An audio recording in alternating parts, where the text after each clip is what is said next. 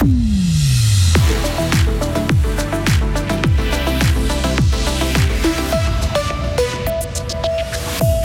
Septième titre de championne de Suisse pour Elfic Fribourg. Les Fribourgeoises raflent tout sur leur passage. Les dépenses militaires européennes plus élevées que pendant la guerre froide. Les cendres de ses proches en bijoux. L'idée peut paraître saugrenue, mais pas pour une créatrice fribourgeoise. Un temps changeant pour aujourd'hui, pour une bonne partie de la semaine aussi. Les températures, bonne nouvelle, vont se radoucir à partir de mercredi, lundi 24 avril 2023. Bonjour Sarah Camporini. Bonjour Mike, bonjour à toutes et à tous.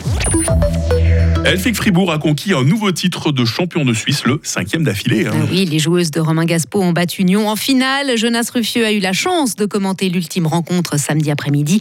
Il revient sur les nombreux succès engrangés par l'équipe fribourgeoise. Si l'exploit n'est pas inédit, il reste absolument exceptionnel. Cette saison, Elfic Fribourg a remporté absolument tous ses matchs sur la scène nationale, battus seulement en compétition européenne.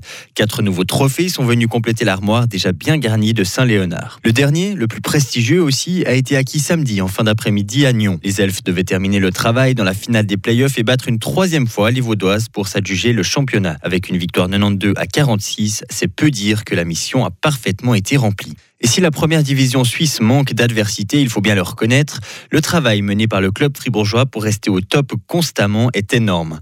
D'ailleurs, si la victoire ce week-end a été aussi écrasante, c'est surtout grâce à une défense solide et solidaire.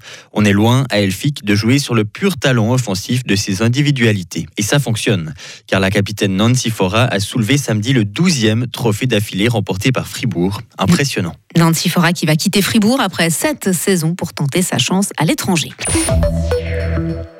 Les reflux d'argent se sont poursuivis pour Crédit Suisse pendant le premier trimestre de cette année. La banque zurichoise rachetée par UBS a vu sa masse sous gestion fondre de plus de 60 milliards de francs pendant cette période. La pollution de l'air meurtrière pour les plus jeunes. Oui, selon l'Agence européenne de l'environnement, elle provoque plus de 1200 décès prématurés par an chez les enfants et les ados. Elle augmente aussi significativement leur risque de développer une maladie plus tard au cours de leur vie. Les particules fines qui pénètrent profondément dans les poumons sont particulièrement nocives Viennent ensuite le dioxyde d'azote et l'ozone. Les dépenses militaires en Europe plus élevées actuellement que pendant la guerre froide. Elles ont atteint 480 milliards de dollars l'an dernier. C'est le montant articulé par l'Institut international de recherche euh, sur la paix de Stockholm qui évoque le rôle accélérateur de la guerre en Ukraine. Actu fribourgeoise maintenant Sarah avec ce record pour le vide dressing vestibule. Oui, la manifestation avait lieu samedi à Bulle. En plus de l'agrandissement de la surface proposée, les visiteurs ont pu faire la rencontre d'influenceurs fribourgeoises. Leurs stands ont été pris d'assaut par un public intéressé à acheter leurs vêtements et à les rencontrer.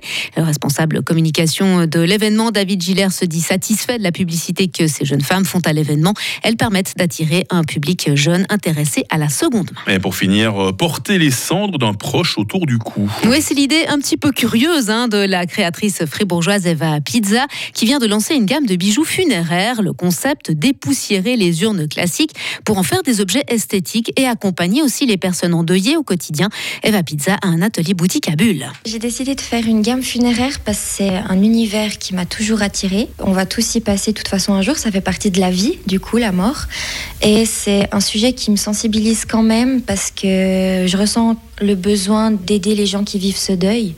Et j'ai réfléchi à comment pouvoir apaiser les familles endeuillées en rapport avec mes bijoux, parce que c'est aussi quelque chose qui m'a toujours apporté du réconfort, avoir des bijoux sur moi.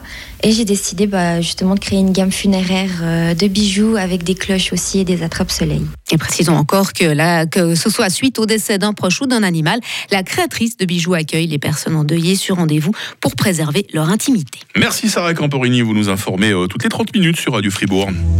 Retrouvez toute l'info sur frappe et frappe.ch.